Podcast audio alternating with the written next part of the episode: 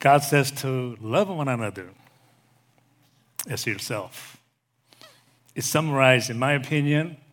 No, it's not my opinion. It's the truth. In order for us to live, to love others as yourself, the only way to do that is to sacrifice. And as we sacrifice, what God really desires us to do is for us to be able to, to do the life together. How else are we going to be able to fulfill the love language without really doing the life together? This past Friday, that's day before yesterday, was kind of a sort of like sad uh, day for our firm. Uh, in a good way, sad. Does that kind of make sense? Sad yet kind of happy for one another kind of thing. Do you know what kind of moments you're kind of sad but you're kind of happy? It's called like wedding, you know. But it's not the, you know, when you're in the wedding, other people may be happy, but the parents and relatives tend to be a little sad to let go of their sons and daughters. At the same time, they're embracing the happiness for them. So at our firm, we have two people who's been dedicating for our company for the last ten years. We did the life together for the last ten years, and they have chosen to move on with a great and wonderful opportunity. We're sad that they are living.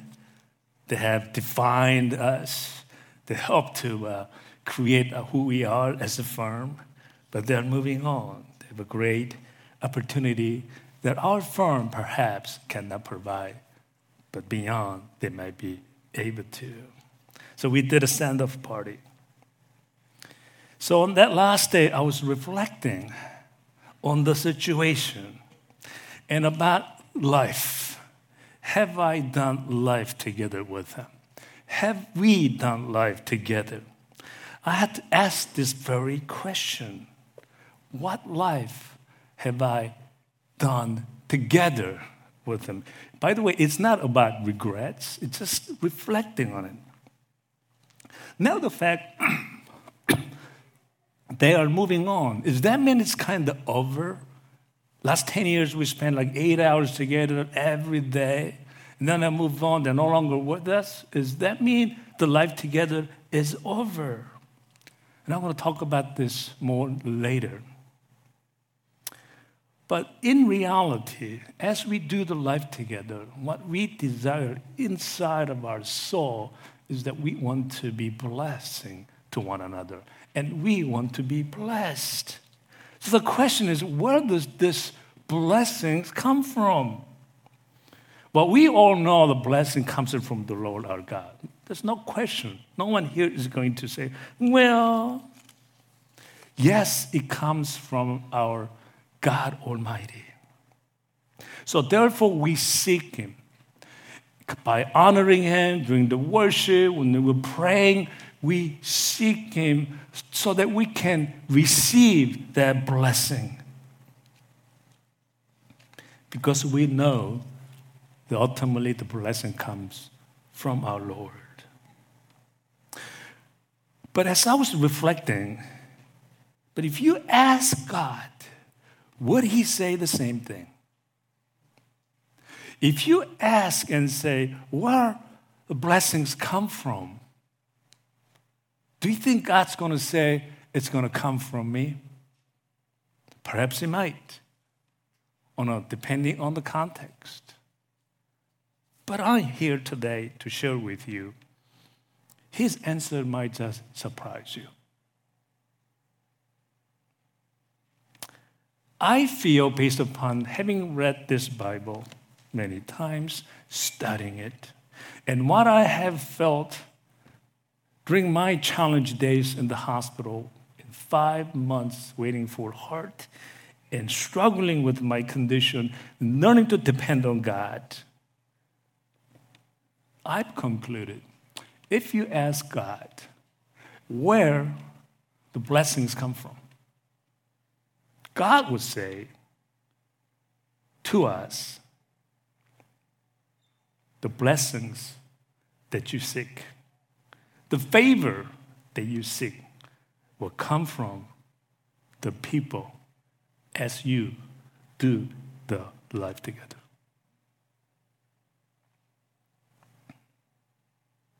In other words, the blessings ultimately come to us where the rubber meets the road. Where rubber meets the road is where we do life together. That involves friction. That involves arguments, hopefully not too bad ones. That involves celebrations. That involves honoring. That involves rebuking. That involves correcting. Where rubber meets the road. That's being together, doing life together. So Romans twelve eighteen gives us this prelude. It's not the main scripture that we read today, but this is a prelude to the scripture that we're going to be talking about. Romans twelve seventeen says, "Do not repay anyone evil for evil. Be careful to do what is right in the eyes of who?" When you are seeking favor from God, we studied Moses and all the godly men and women of, of the Old Testament. They sought after favor in the eyes of the Lord. Because ultimately, yes, the blessings come from God. Romans, the day of Jesus, do not be careful to do what is right in the eyes of everyone. That's surprising, isn't it? If it is possible, as far as it depends on you, which it is, live at peace with everyone. That's finding favor in the eyes of the Lord. Then God's going to pour down the blessings and show you the path, show you the way. See, that is the description of doing life together. Too often, when we come to worship and we, as believers, we are focused on the vertical element that is like me and God. I pray to God, I don't really care about you. I love God, He loves me. I can hear from God, I can speak to God. This is wonderful and great. But there is a horizontal connection. That's why cross is vertical and this. It's all about others. It is very important that we do what is right in the eyes of everyone. That's the description of doing life together. So, what is right in the eyes of everyone? We got all differences. It's so difficult in America where our freedom is sort of free, rampant. We do whatever we want, we can say whatever we want to say, and it's just out of freedom we can do it. What we have learned, as you know, when we can do whatever we want, we can say whatever we want to say, you know what that brings? It brings chaos, is what is coming.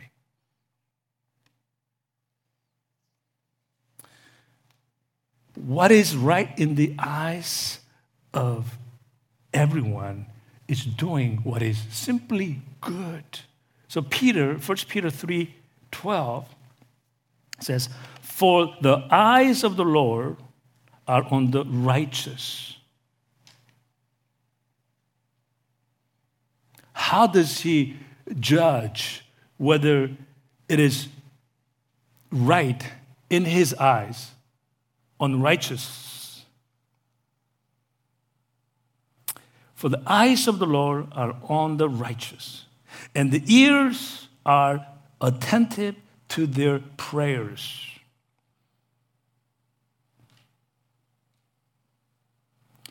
But the face of the Lord is against those who do evil.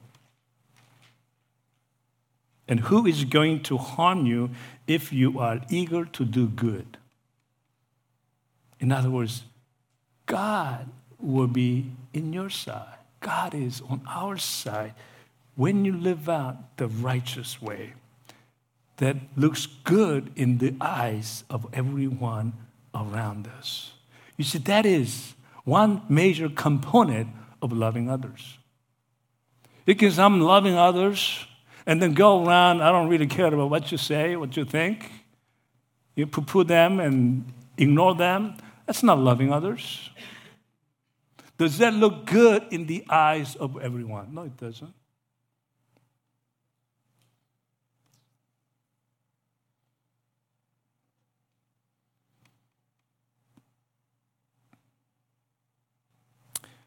Scripture goes even further. It says, even in freedom, we are to do life together. Galatians chapter five, verse thirteen. You, my brothers, were called to be free. So we are free. Not too many countries can claim this. You can look at this free in two ways. Freedom from government constraints, which we have. Freedom from the sins through the Lord Jesus Christ. You, my brothers, were called to be free, but do not use your freedom to indulge the sinful nature. Rather, serve one another in love. That's being righteous. And then it goes on to say, the Bible verse that we just, I cited a couple of times already, in the verse fourteen, the entire law, entire law. What's this about? Some say Jesus, yes. Some say, yeah, it's about grace. Some say it's about obedience. Some say it's about eternal life. They're all correct. But the Bible says the entire law, which is in here, several hundred laws, prophets, it's, that's in there, is summed up to one single command. Now, other places, it says summed up to this and gives two love commands. One is to love your God with all your heart, all your strength, all your mind. That's one. And second, love your neighbor as yourself. There are two love commands in this particular Bible verse. God takes it a little further to emphasize the importance of doing life together and says, the entire law that's in the Bible summed up in a single command. You can love God all you want. You can pray to God all you want. If you cannot fulfill this single command that's all summed up to the love and grace and salvation, forgiveness, everything, if you cannot do this, it may not look good in the eyes of the Lord to receive the blessing and the favor. What is that single command? Love your neighbor as yourself. And in fifteen, it kind of qualifies, if you don't, what's going to happen? If you keep on biting, devouring each other, watch out, or you will be destroyed. By who? Not by God, each other. The Bible is, yes, about God, it's about Jesus, it's about love, it's about forgiveness, it's all about grace. But when it comes to rubber meeting the road, when it comes to application, when it comes to life together, it is all about loving others so that you can do that love, that you can do the life together in love. So what does it mean by doing the life together? Many of the believers often refer to Acts chapter two. The believers, they got together, they ate together, they prayed together, they shared everything together. What else did they do together? They did just about everything together.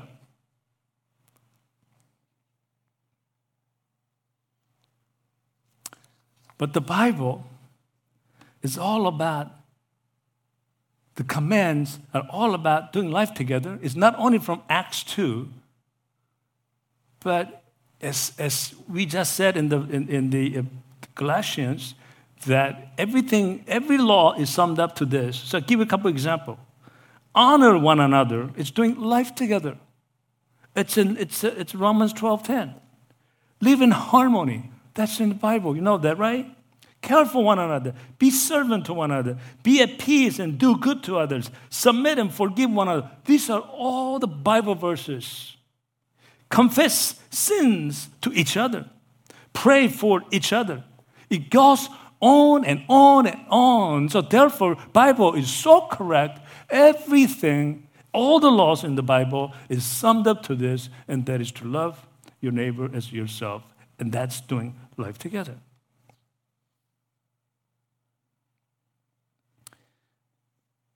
And when you apply all these things, that's when we are blessed with His favor in receiving the things that we desire in our lives.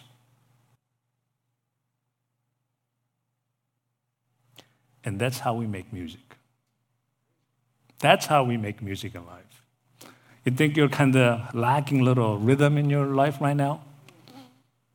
Yeah, the turn on the music, and I don't know what I used to use, Magic. One, they keep changing the channel. It used to be Magic one oh one, but now it's something else. And I like Magic, but you know, but there's, I don't know what they are. You can listen to music to your comfort, but it's only temporarily.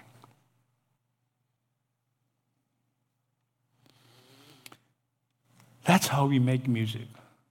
But frankly, including myself, most many times I find myself doing just the opposite. Yes, on the contrary, instead of doing what God asked, not asked, told us to do, we often get in the trap of doing the life, to life just the opposite to what God expect us to do, just the opposite. Just the opposite to what is right in the eyes of everyone. Don't we do that? Just the opposite?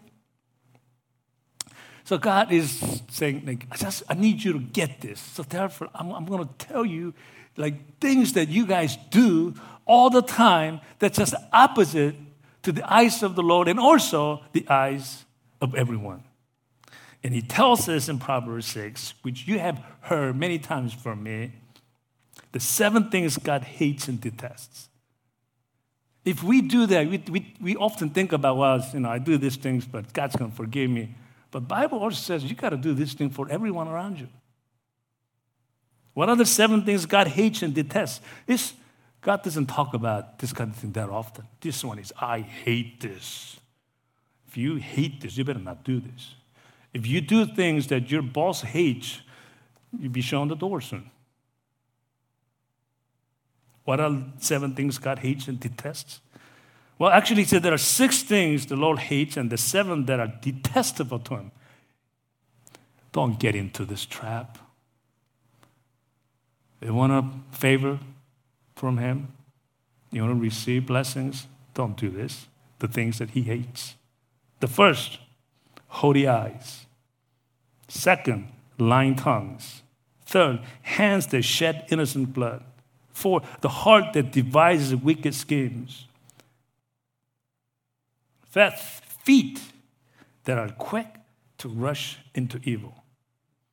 You know, it's interesting. Out of six and seven, five of them, God uses our body parts to make it so clear to us. It's eyes. It's tongue.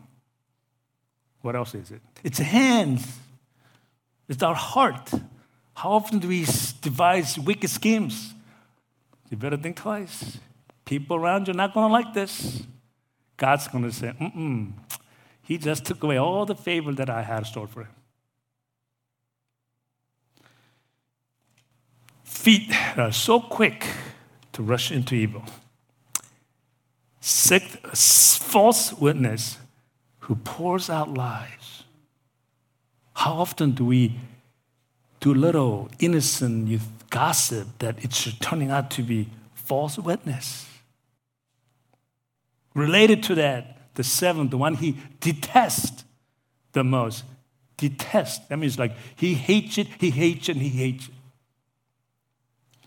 A man who stirs up dissension among brothers. You may have read that, oh yeah, but he doesn't like, you know, when I do the stir up the bad, you know, the stir up the gossips and things, he doesn't like it. You know why he detested, detested this? Because that directly in violation of doing life together with the people around us. That is directly violating. And God says, do the right thing in the eyes of everyone. And you wonder why sometimes your life is um, not going well. Oh, like Tim is doing life is good because he was born with a silver spoon in his mouth and he's got all the money. I don't have the money. I got never born with a silver spoon. My father was like really poor pastor who led leprosy colony, missionary. So this is all interrelated. The last thing that God hates the most is about anything that do to do with your neighbors. If you stir up the dissension among your brothers, that's not doing life together. And he detests that the most. So how can you make music? How can we sing a new song of life? How can we expect a blessing from God when we do all these things that is just the opposite to what God wants from us? Last week, I was down in Washington, D C I go down there every quarter to do my so-called government duty. I serve for newcomers here that I serve there as uh, director for National Institute of Building Science. That's similar to, uh, it's we call N I B S. It's like N I H. Most of you know what N I H is, right? It's National Institute of Health. So people are very interested in you, you know, our body, so we know what that is. You know, they have like that. So they are responsible for making sure our drugs and our medicine is done properly, the best they can. That's National Institute of Health. Then you got NASA that's responsible for that, or shooting the rockets, making sure that it's done right. N I B S is making sure all this built environment, infrastructure, of entire infrastructure in the United States is done right. For the people, for the hurricanes, for the earthquakes, and all that kind of stuff. We're responsible for research and policies and the codes. So I go down there. Every time I go down to Washington, D C, there, there's, it's always just automatic. I was reminded, I would get reminded by a politician whom I respect, uh, what he said when we had a gathering. It was not the one I was actually went to. It was many years ago.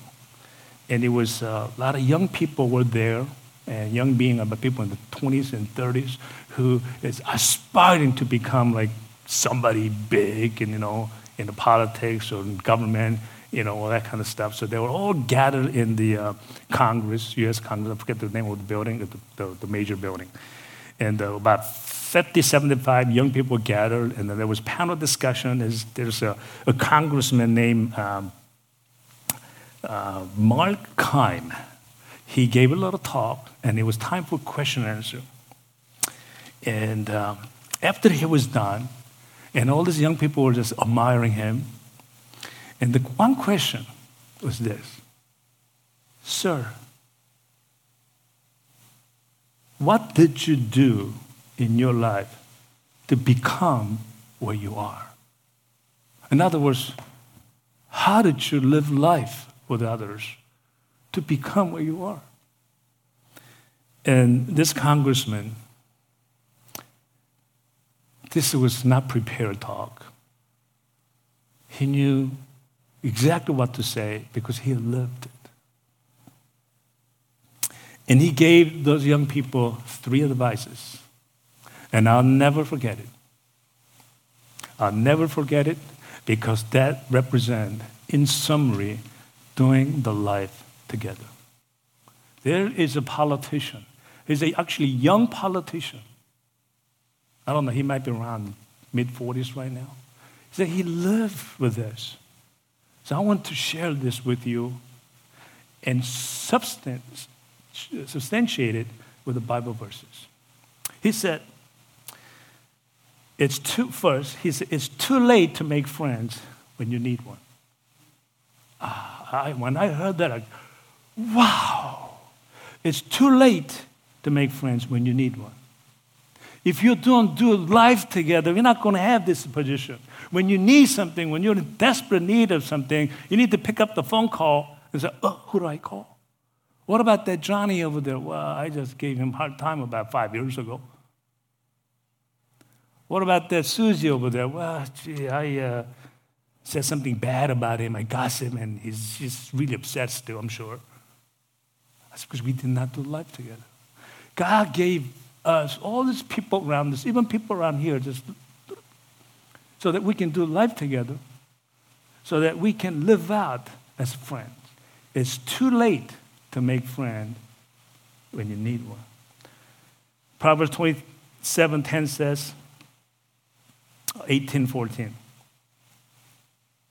eighteen twenty-four, actually. Proverbs eighteen twenty-four.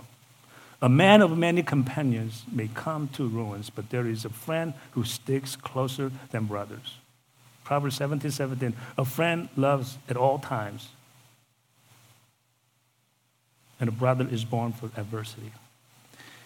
The Bible is full about maintaining friends. It's God-given opportunity, God-given actually gift to carry on that relationship. Second thing then he said, spend more time with your potential enemies than with your friends. I, that was so profound, man. That was so profound. How do you spend more time with the enemies than your friend? He's already said the first, it's too late to make friends when you need one. You already have that friend. Friends will love at all times. So therefore, friend will understand, but spend more time with the people who dislike you, that who have a difference. Spend more time with them. Luke, verse chapter six, twenty-seven says this. But I'll tell you who, I tell you who hears me. Love your enemies. Do good to those who hate you. That's a sacrifice. That's loving your neighbor as yourself involves sacrifice. Give to everyone who asks you, and if anyone takes what belongs to you, do not demand it back. Do to others as you would have them do to you. I've shared this story a couple times over some years. It's about applying this concept, this teaching, in my workplace. I have, in any industry, any business, you have an enemy. Technically, we don't call them enemy. We call them competitor. We call them friendly competitor, right? That's what we use. You don't use the term enemy. Someday you end up working for the company. Who knows, right? You don't think like this. It's compet- friendly competitive. That's what we call them. So there was this company uh, that's been sucking some projects from me. Low balling. Now he's my enemy. It's not friendly competitor no more, right? So during the, uh, in the nineties when we have really bad recession, now that recession was about equal in magnitude as in two thousand eight and two thousand nine. It was really bad. So I had, our firm has a pretty decent reputation. It's about the quality. So there was a client who called me and said, Tim, we have a job for you. I said, that's great. And I gave him my fee. He said, that's good. And uh, ten minutes later or fifteen minutes later, he calls me up and, can you do better with this fee? Now, I know economy is pretty bad, so I need this job. Otherwise, you know, I don't know how I'm going to pay my employees. So I reduce a little bit. He says, thank you. thirty minutes later, I got another call from this client. Well, you know, um, I need you to better. A lot better. I need this job really bad. Otherwise, I have to have another consequence, another decision. We have to, like, those little days I didn't have any reserve in money, so I have to let people go if I don't have the job. I remember economy was really bad. So I lowered it, and he says, finally, he said, Tim, this is your project, we're over, done.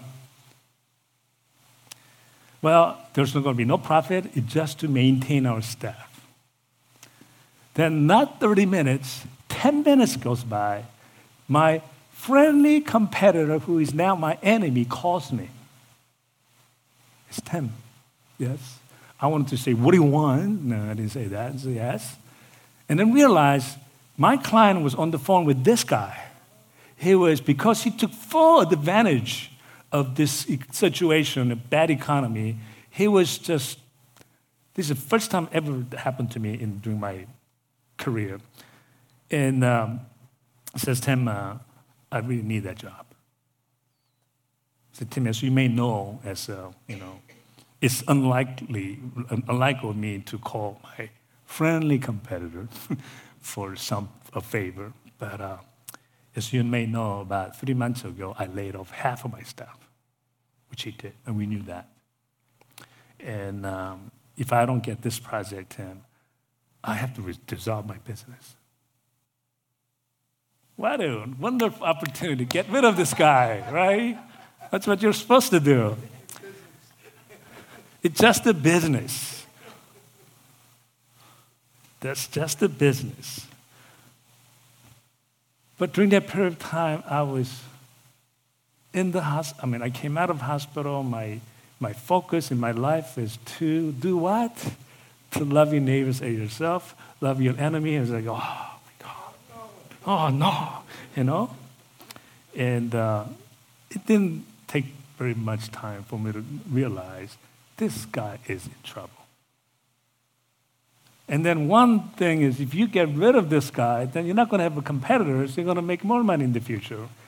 God told me differently. He says, if you crush him, because his, his company is smaller than mine, if you crush him, a giant might enter into your industry, take you over. That wisdom just hit me right there. Keep your friendly competitor, enemy alive. Love your enemy. So I offered him, I'll give you half of that fee to you. And he says, he was shocked. He was just literally shocked. I don't know why I called you.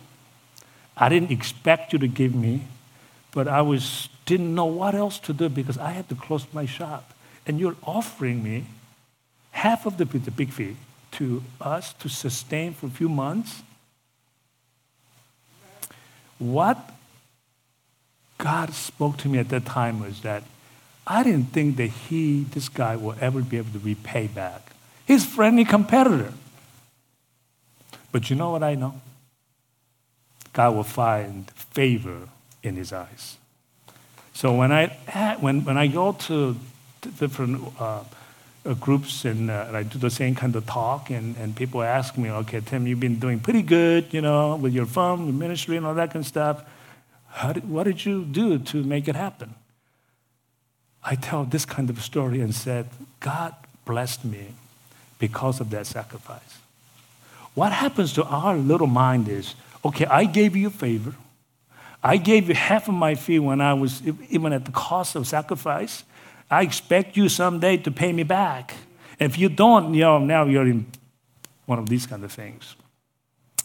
I realized that's not the way God works. I loved him with, as, as myself. My, I loved him as, as myself. That's good enough for God. And what God does is he'll find some other projects that wouldn't otherwise come to me. It just lands in our company. And that's how I grew the firm. And they were like really amazed. And that is absolute truth. spend more time with your potential enemies than your friends. That's the way to success.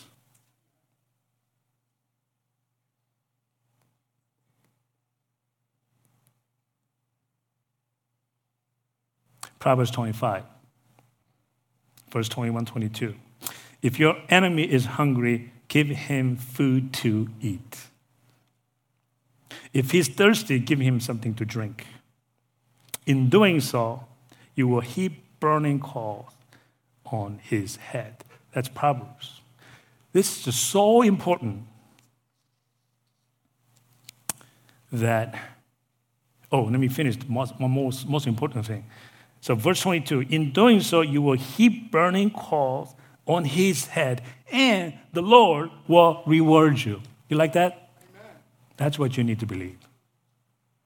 If somebody give you bad thing, just, just let the person go.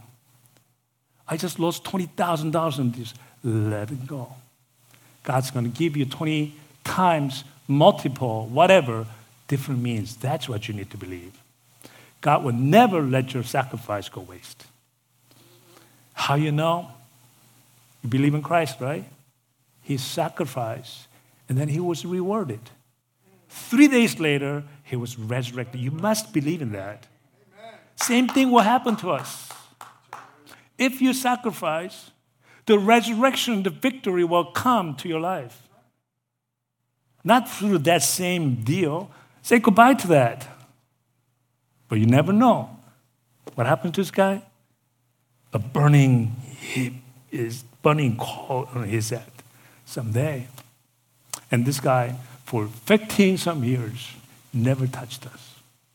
He never came across my business because he's got a little bit of that, you know, heart too.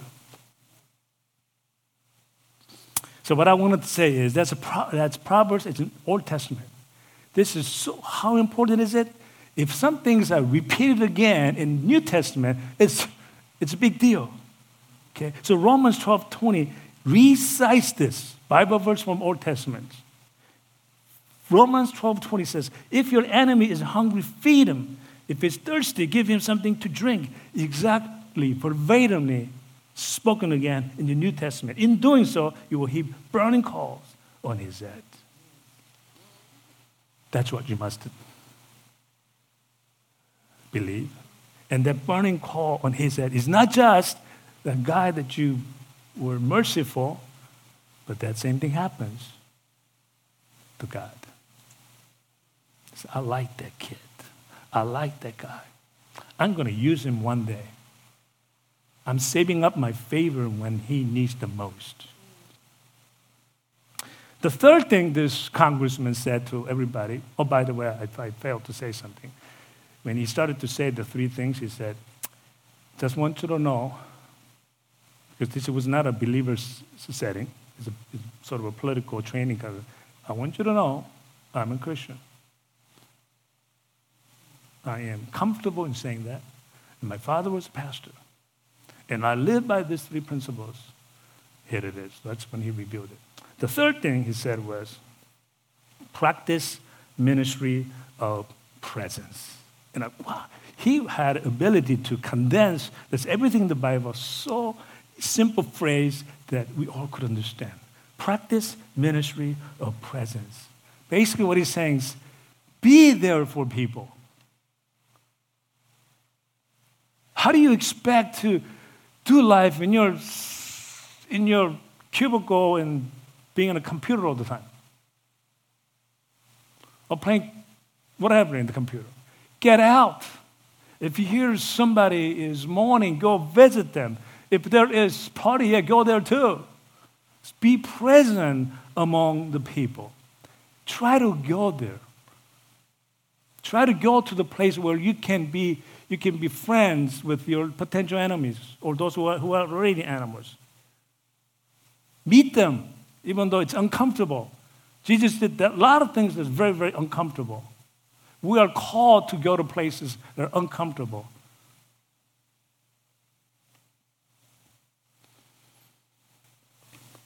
Practice ministry of presence. just like Acts two.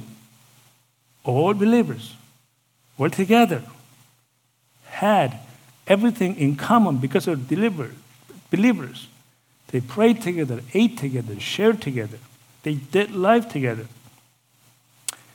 In First Thessalonians five eleven, therefore encourage one another and build each other up. How are you going to build each other up without pr- being present in their backyards, in their places? You've got to go there. Romans twelve fifteen, rejoice with those who rejoice. Go to the parties, good parties.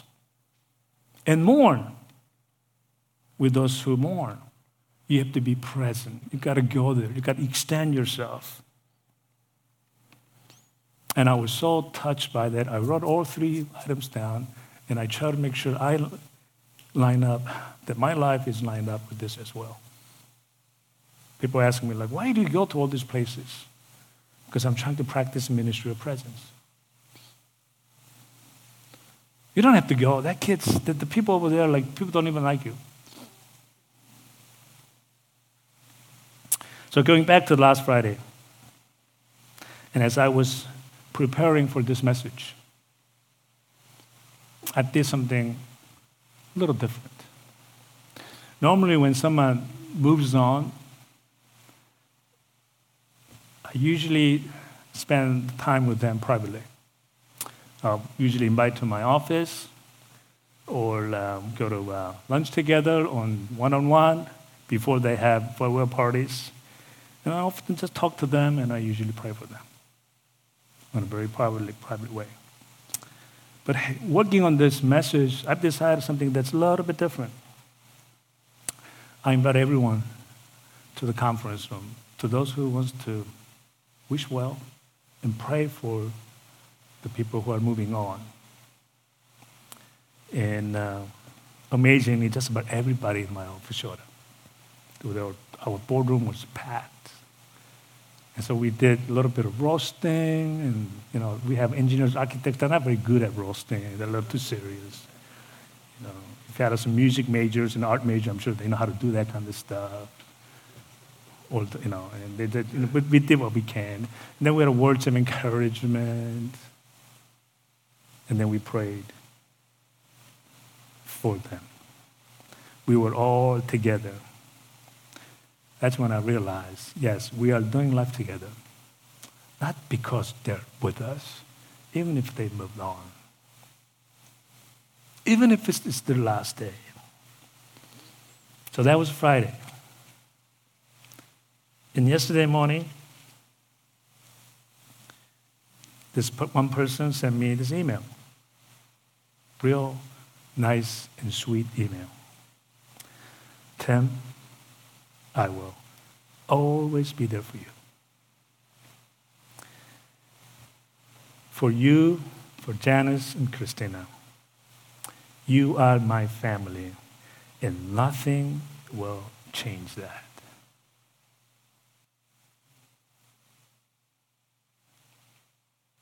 That's music, isn't it? That's how you make music. She made music for me. Hopefully I made music for her too.